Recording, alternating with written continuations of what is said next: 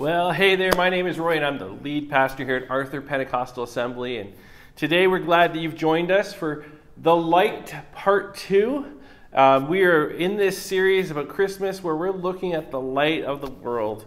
Well, have you ever done one of those personality tests? You know, the kind that you find maybe online or maybe you find it in a magazine where they, they sort of total up your score and then when you get to the end, you find out here's the type of celebrity that you're most like, or this is what Disney character you would be, or, or superhero that you most resemble. Well, the other day I did one that attempted to tell you which person from the Christmas nativity scene that you most resemble. Now, I'm pretty sure this is not an exact science because some of the questions were well, kind of out there like, do you like eggnog?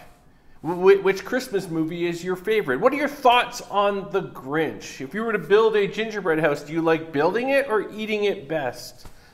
So, when I got through all 15 of their seemingly random questions that had nothing to do with the actual Christmas story or Jesus, they seemed pretty confident that I resembled most Joseph from the story.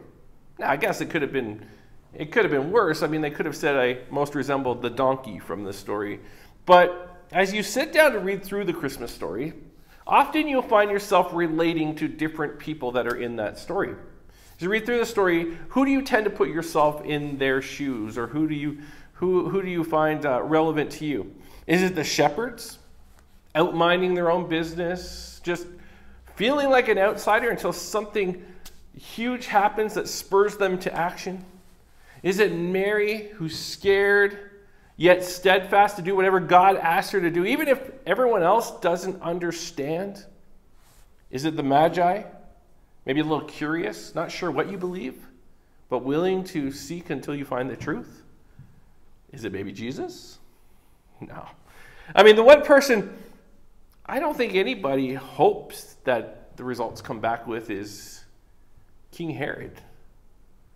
King Herod. But there's this chance there's a chance that there is more Herod in you, or you have more in common with King Herod than you would ever care to admit. Let me tell you why. But first, before we do that, let's give you a little bit of backstory. So just hang with me. A little bit of history here. If you didn't don't like didn't like history in school, just just hang with me. I'll try and make it as interesting as possible. Herod ruled over Judea, the region in Israel to the south, for 33 years. Now Herod had the nickname Herod the Great because he was great, great at building. He was great at, uh, at, at, creating uh, temples and great at seaports and aqueducts and other types of things. And that's what he was known for. But he was also great at a few other things as well. He was great at playing the political game. So let's back up just a little bit, just a little bit to lead into this. Before Rome was known as the Roman Empire, they were known as the Republic of Rome, which basically just means that they were governed by the people through the representatives that they had, that they had voted in. And while many other nations around them had kings who ruled over their nations, Rome didn't want a king.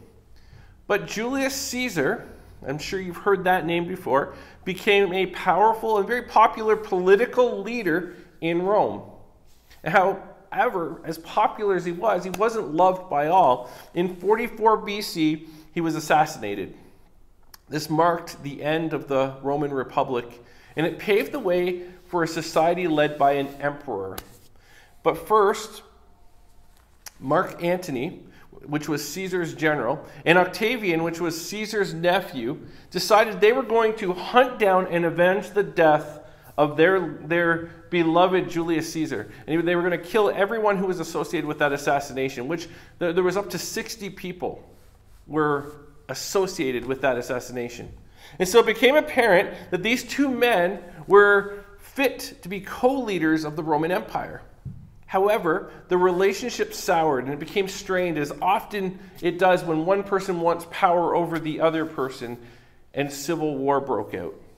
That's where Herod comes in because Herod had been friends with Mark Antony. So you have Mark Antony on one side, you have Octavian on the other side, and they're both opposing each other.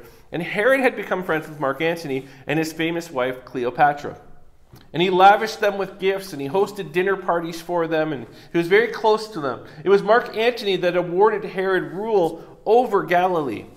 This appointment caused a lot of anger amongst the Jewish people because they were now ruled by someone who was not Jewish. Well, when the Civil War broke out and it was Mark Antony versus Octavian, people had to decide who they were going to back, who they were going to get behind. And of course, Herod got behind Mark Antony, assuming eventually he will become the first emperor of Rome. Well, he was wrong. Octavian defeated Mark Antony, and it was Octavian who became the first emperor of Rome, later known as Caesar Augustus. Now Herod found himself in this really bad position because he backed the wrong person, and he would surely be seen by Octavian as a traitor. But Herod, as much as he was a great builder, he was also a great politician. And so he did something unexpected. He took initiative. Rather than run for his life as a traitor, which most people would have done, Herod asked for a meeting with Octavian. He walked right into the lion's den. And in this meeting, Herod convinced Octavian that rather than see him as a traitor, focus on the loyalty that he showed to Mark Antony, his opponent. And that same loyalty he now devotes to Octavian. Well, Octavian bought it. In fact, he was fairly impressed with this speech that Herod had, had given. And so, in an extremely cunning and courageous move, uh, Herod's intelligence was on full display. It also cemented his place as the ruler of the Israel region. And from it, the, from it, Rome nicknamed Herod King of the Jews. Now, like I said before, Herod had many great qualities. He built incredible structures and buildings and seaports, and he helped rebuild the temple in Jerusalem. But for everything that Herod was great at, there was a side of him that caused his downfall. He was very ambitious. He was extremely concerned about his legacy, and he was incredibly paranoid about anybody who would dare sort of press in on that legacy. Herod had 10 wives, a bunch of sons, but because of the paranoia and his need for control and his concern over his legacy, Herod changed his will four different times. He would promote one of his sons as the heir apparent, and then all of a sudden that son would either become a threat or he didn't see him as a suitable heir and he would have him killed. And then he would bring one of his other sons into that position, and the same thing would happen. He would have him killed. And eventually, I think his sons were like, okay, Dad, I- am good. I-, I-, I don't even want the, the, king, the king job. But his legacy in making his name throughout history and having his family on the throne for all of time, it became an obsession for him. And so he would eliminate anyone or anything that posed a threat. He murdered one of his wives. He killed so many rabbis in, in Judea that rabbis no longer wanted to go anywhere near Jerusalem. It became known that when Herod got into one of his rages or paranoia crept in, look out. So when we get by the time we get to the biblical narrative, we've now made it all the way back to the Christmas story. By the time the Bible mentions Herod, King Herod is about 70 years old and he has a kidney disease. A very painful, debilitating kidney disease. And he's sensing that his life is coming to an end, and so now he's he's doing all he's tying up all the loose ends in controlling his legacy. He's trying to put into place all the pieces that need to be put into place, and, and he's trying to make sure his, his name and his family name reigns on and carries on forever. And this is when he gets the most disturbing news. Word comes in that 10.3 kilometers to the south, in a nothing little village, there is a new king. A king that is still learning to walk and eating arrowroot cookies. And here's how Matthew introduces the entrance of Jesus in Matthew chapter 1 verses 1 and 2. Jesus was born in Bethlehem in Judea during the reign of King Herod. About that time some wise men from eastern lands arrived in Jerusalem asking, "Where is the newborn king of the Jews? We saw his star as it rose and we have come to worship him." So now imagine this for a moment. Imagine this caravan of magi arrive in Jerusalem and they are now asking people around town, Where is the newborn king of Jews? We are looking for the king of Jews. Has anybody seen the new king of the Jews? And remember, this is the nickname that was given to Herod. So the paranoid, controlling, protective, spiteful Herod. And I'm sure the people were like, mm, quiet. Stop saying that. Stop saying the new king of the Jews.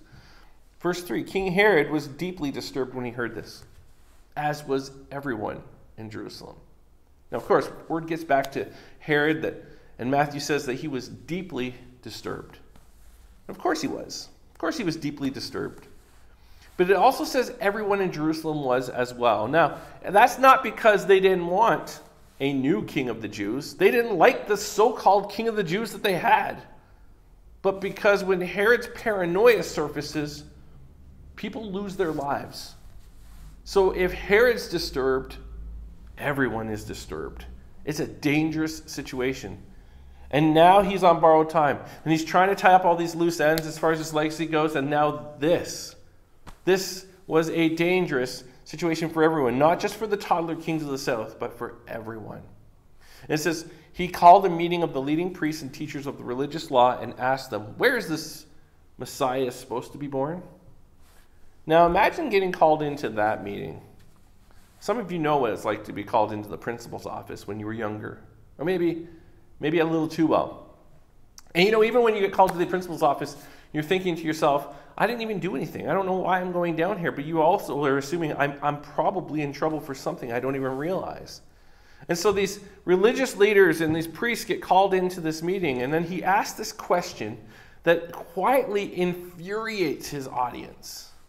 He brings the priests and the religious leaders in and he asks them, Where is the Messiah supposed to be born? Now, they were already resentful that their Jewish nation was run by a non Jew who liked to refer himself as the king of the Jews. And yet, this king of the Jews doesn't know the most basic fact a fact that every young Jewish boy would know and learn growing up. The question he was asking had been answered a long time ago in the ancient scriptures.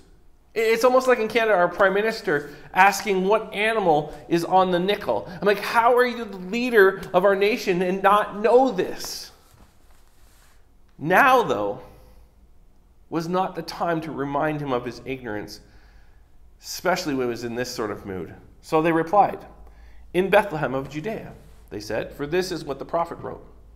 And you, O Bethlehem, in the land of Judah, are not least among the ruling cities of Judah. For a ruler will come from you who will be the shepherd for my people.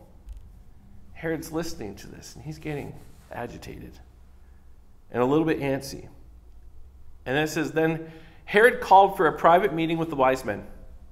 And he learned from them the time when the, the star first appeared, and he told them, Go to Bethlehem and search for this child. And when you find him, come back and tell me so that I can worship him too. After this interview, the wise men went their way, and the star they had seen in the east guided them to Bethlehem. And went ahead of them and stopped over the place where the child was. And when they saw the star, they were filled with joy. They entered the house, and they saw the child with his mother, Mary, and they bowed down and worshiped him.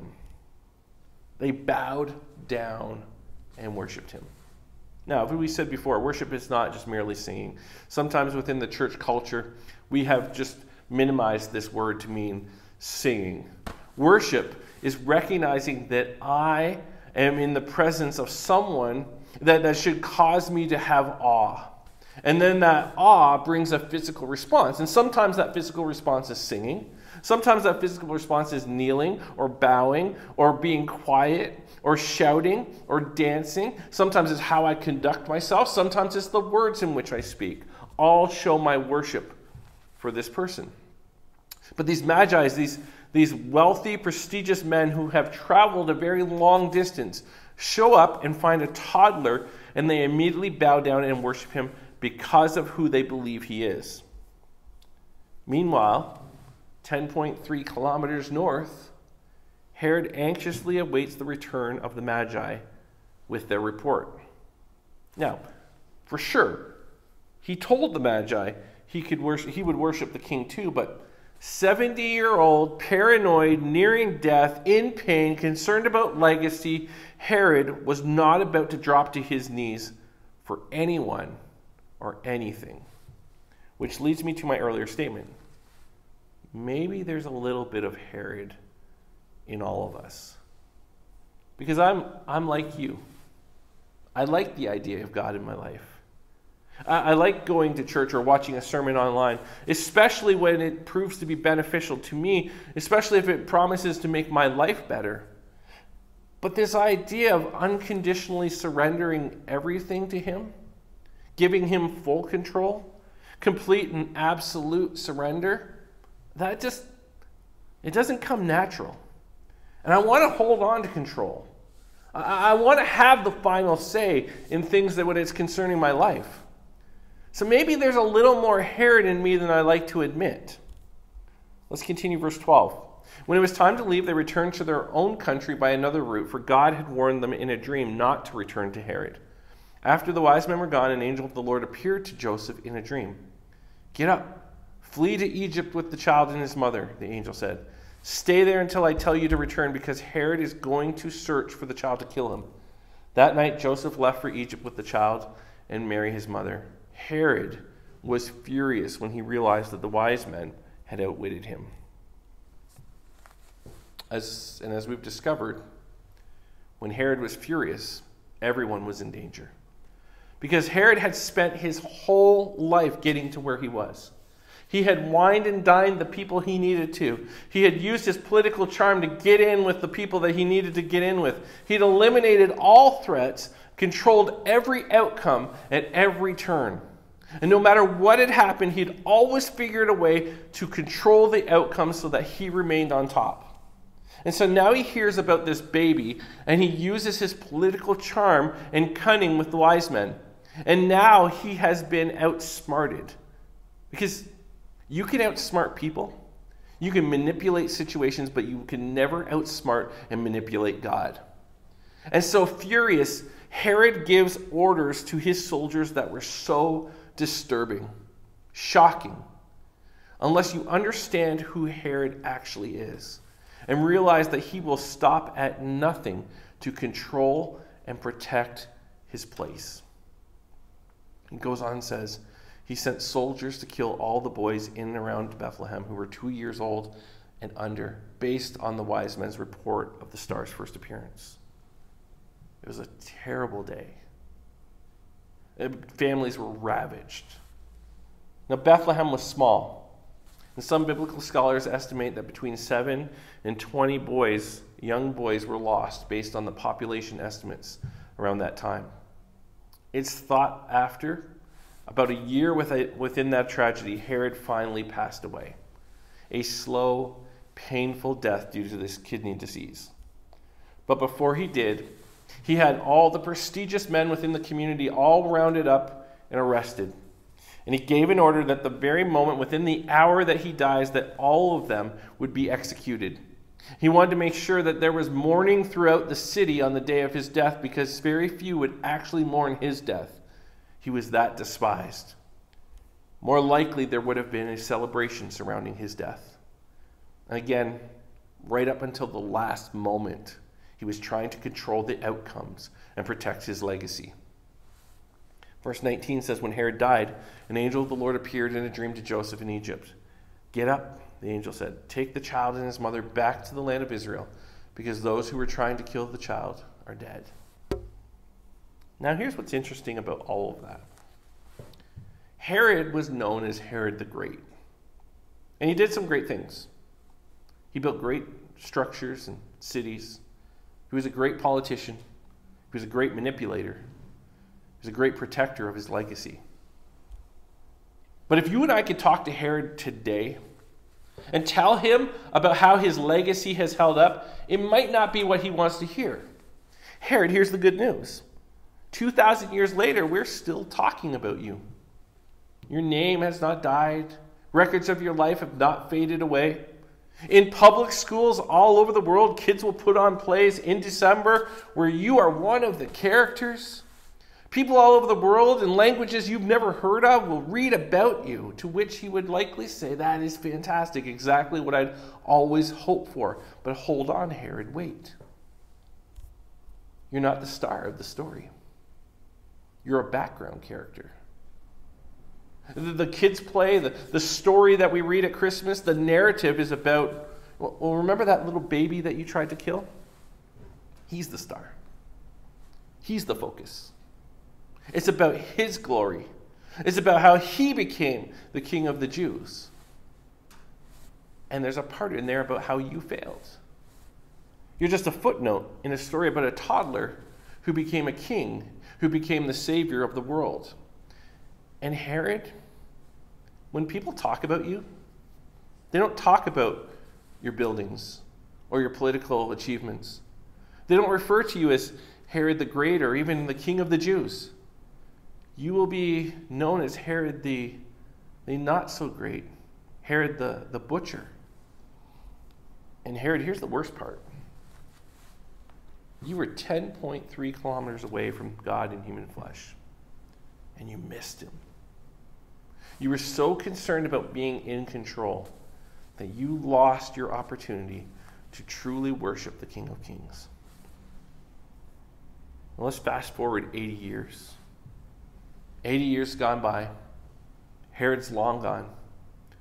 Jesus has come and gone. Joseph's gone. Mary's gone. Caesar's gone. Even the temple has been destroyed. The Christmas story is now in the past, and everyone who was associated with it. And John, one of Jesus' disciples, he sits down to write his gospel. And we talked about this last week. He's an old man at this point. He promised Jesus that he would take care of Mary until her death, and, and he did. And John looks back on his life and he takes into account this whole Christmas story. Mary's given John her account of it. And Mary's likely given all the details she could, but she also shares the pain she felt when news got back to her that Herod eliminated all the babies in Bethlehem in an attempt to wipe out her son. And she's lived with that knowledge for years, and he knows the story in great detail. And with all that knowledge, John comes to the conclusion in him was life, and that life was the light of all mankind. You see, we, he would tell you, we thought, we thought he was coming to save the Jews. We thought he was an Israel savior.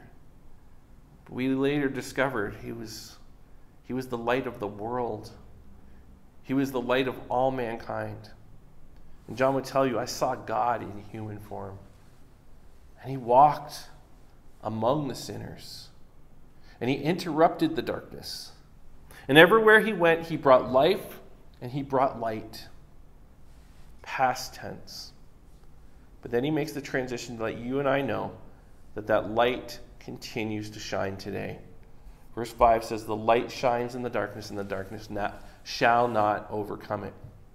See, John, with all his perspective, with all he's seen, with the execution of his friends fresh in his mind, with the crucifixion of his Savior burned in his memory, with the cries of mothers who watched their sons snatched from them, with images of the temple burned to the ground, John says it's not like the darkness hasn't tried.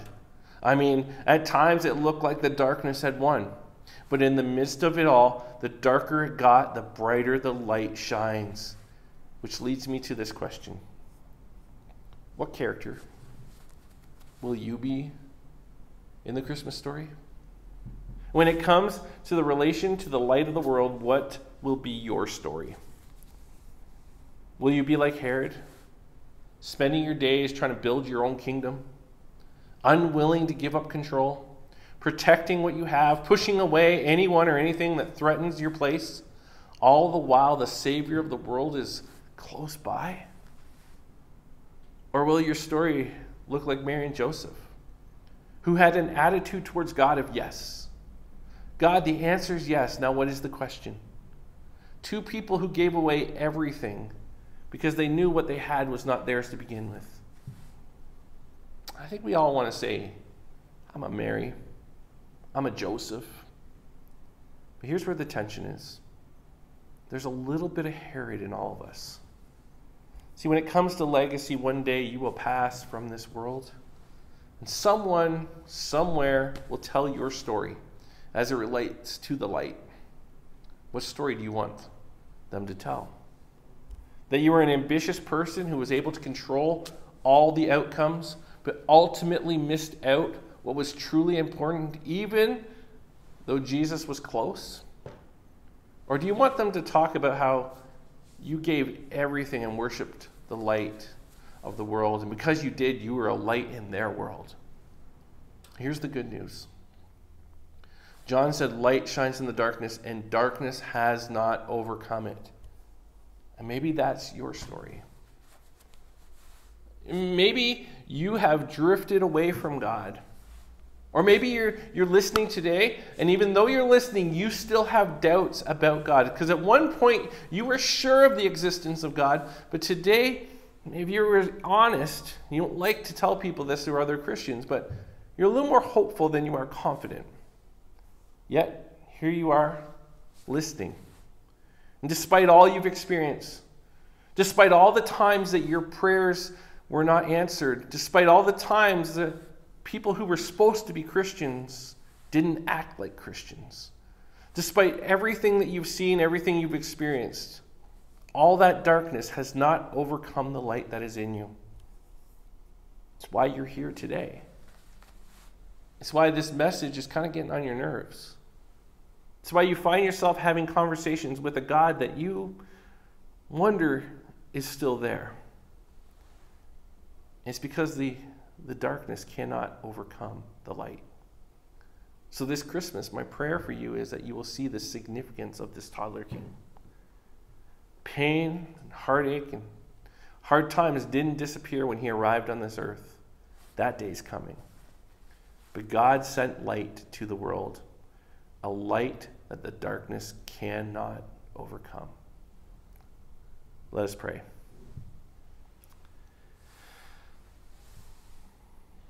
God, first of all, we thank you for sending your son Jesus to this earth to die on the cross for us.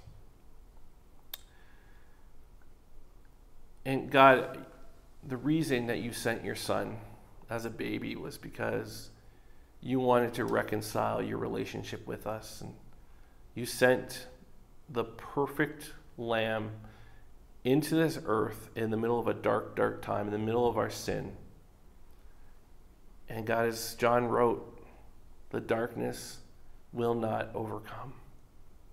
That despite everything that's happened and everything that will happen, the light continues to shine. And so today I pray for those that are there and they have doubt. They're not sure exactly who you are or what you are. I, I would pray, God, that they would just continue to, to seek. They'd be like the wise men, just intent on finding the truth. God, I pray that for that little part of each of us that has a hard time giving up control, that little part of Herod in each of us, God, I, I, I pray that we would see that ultimately when we we lose our lives, we gain more than more through that, God.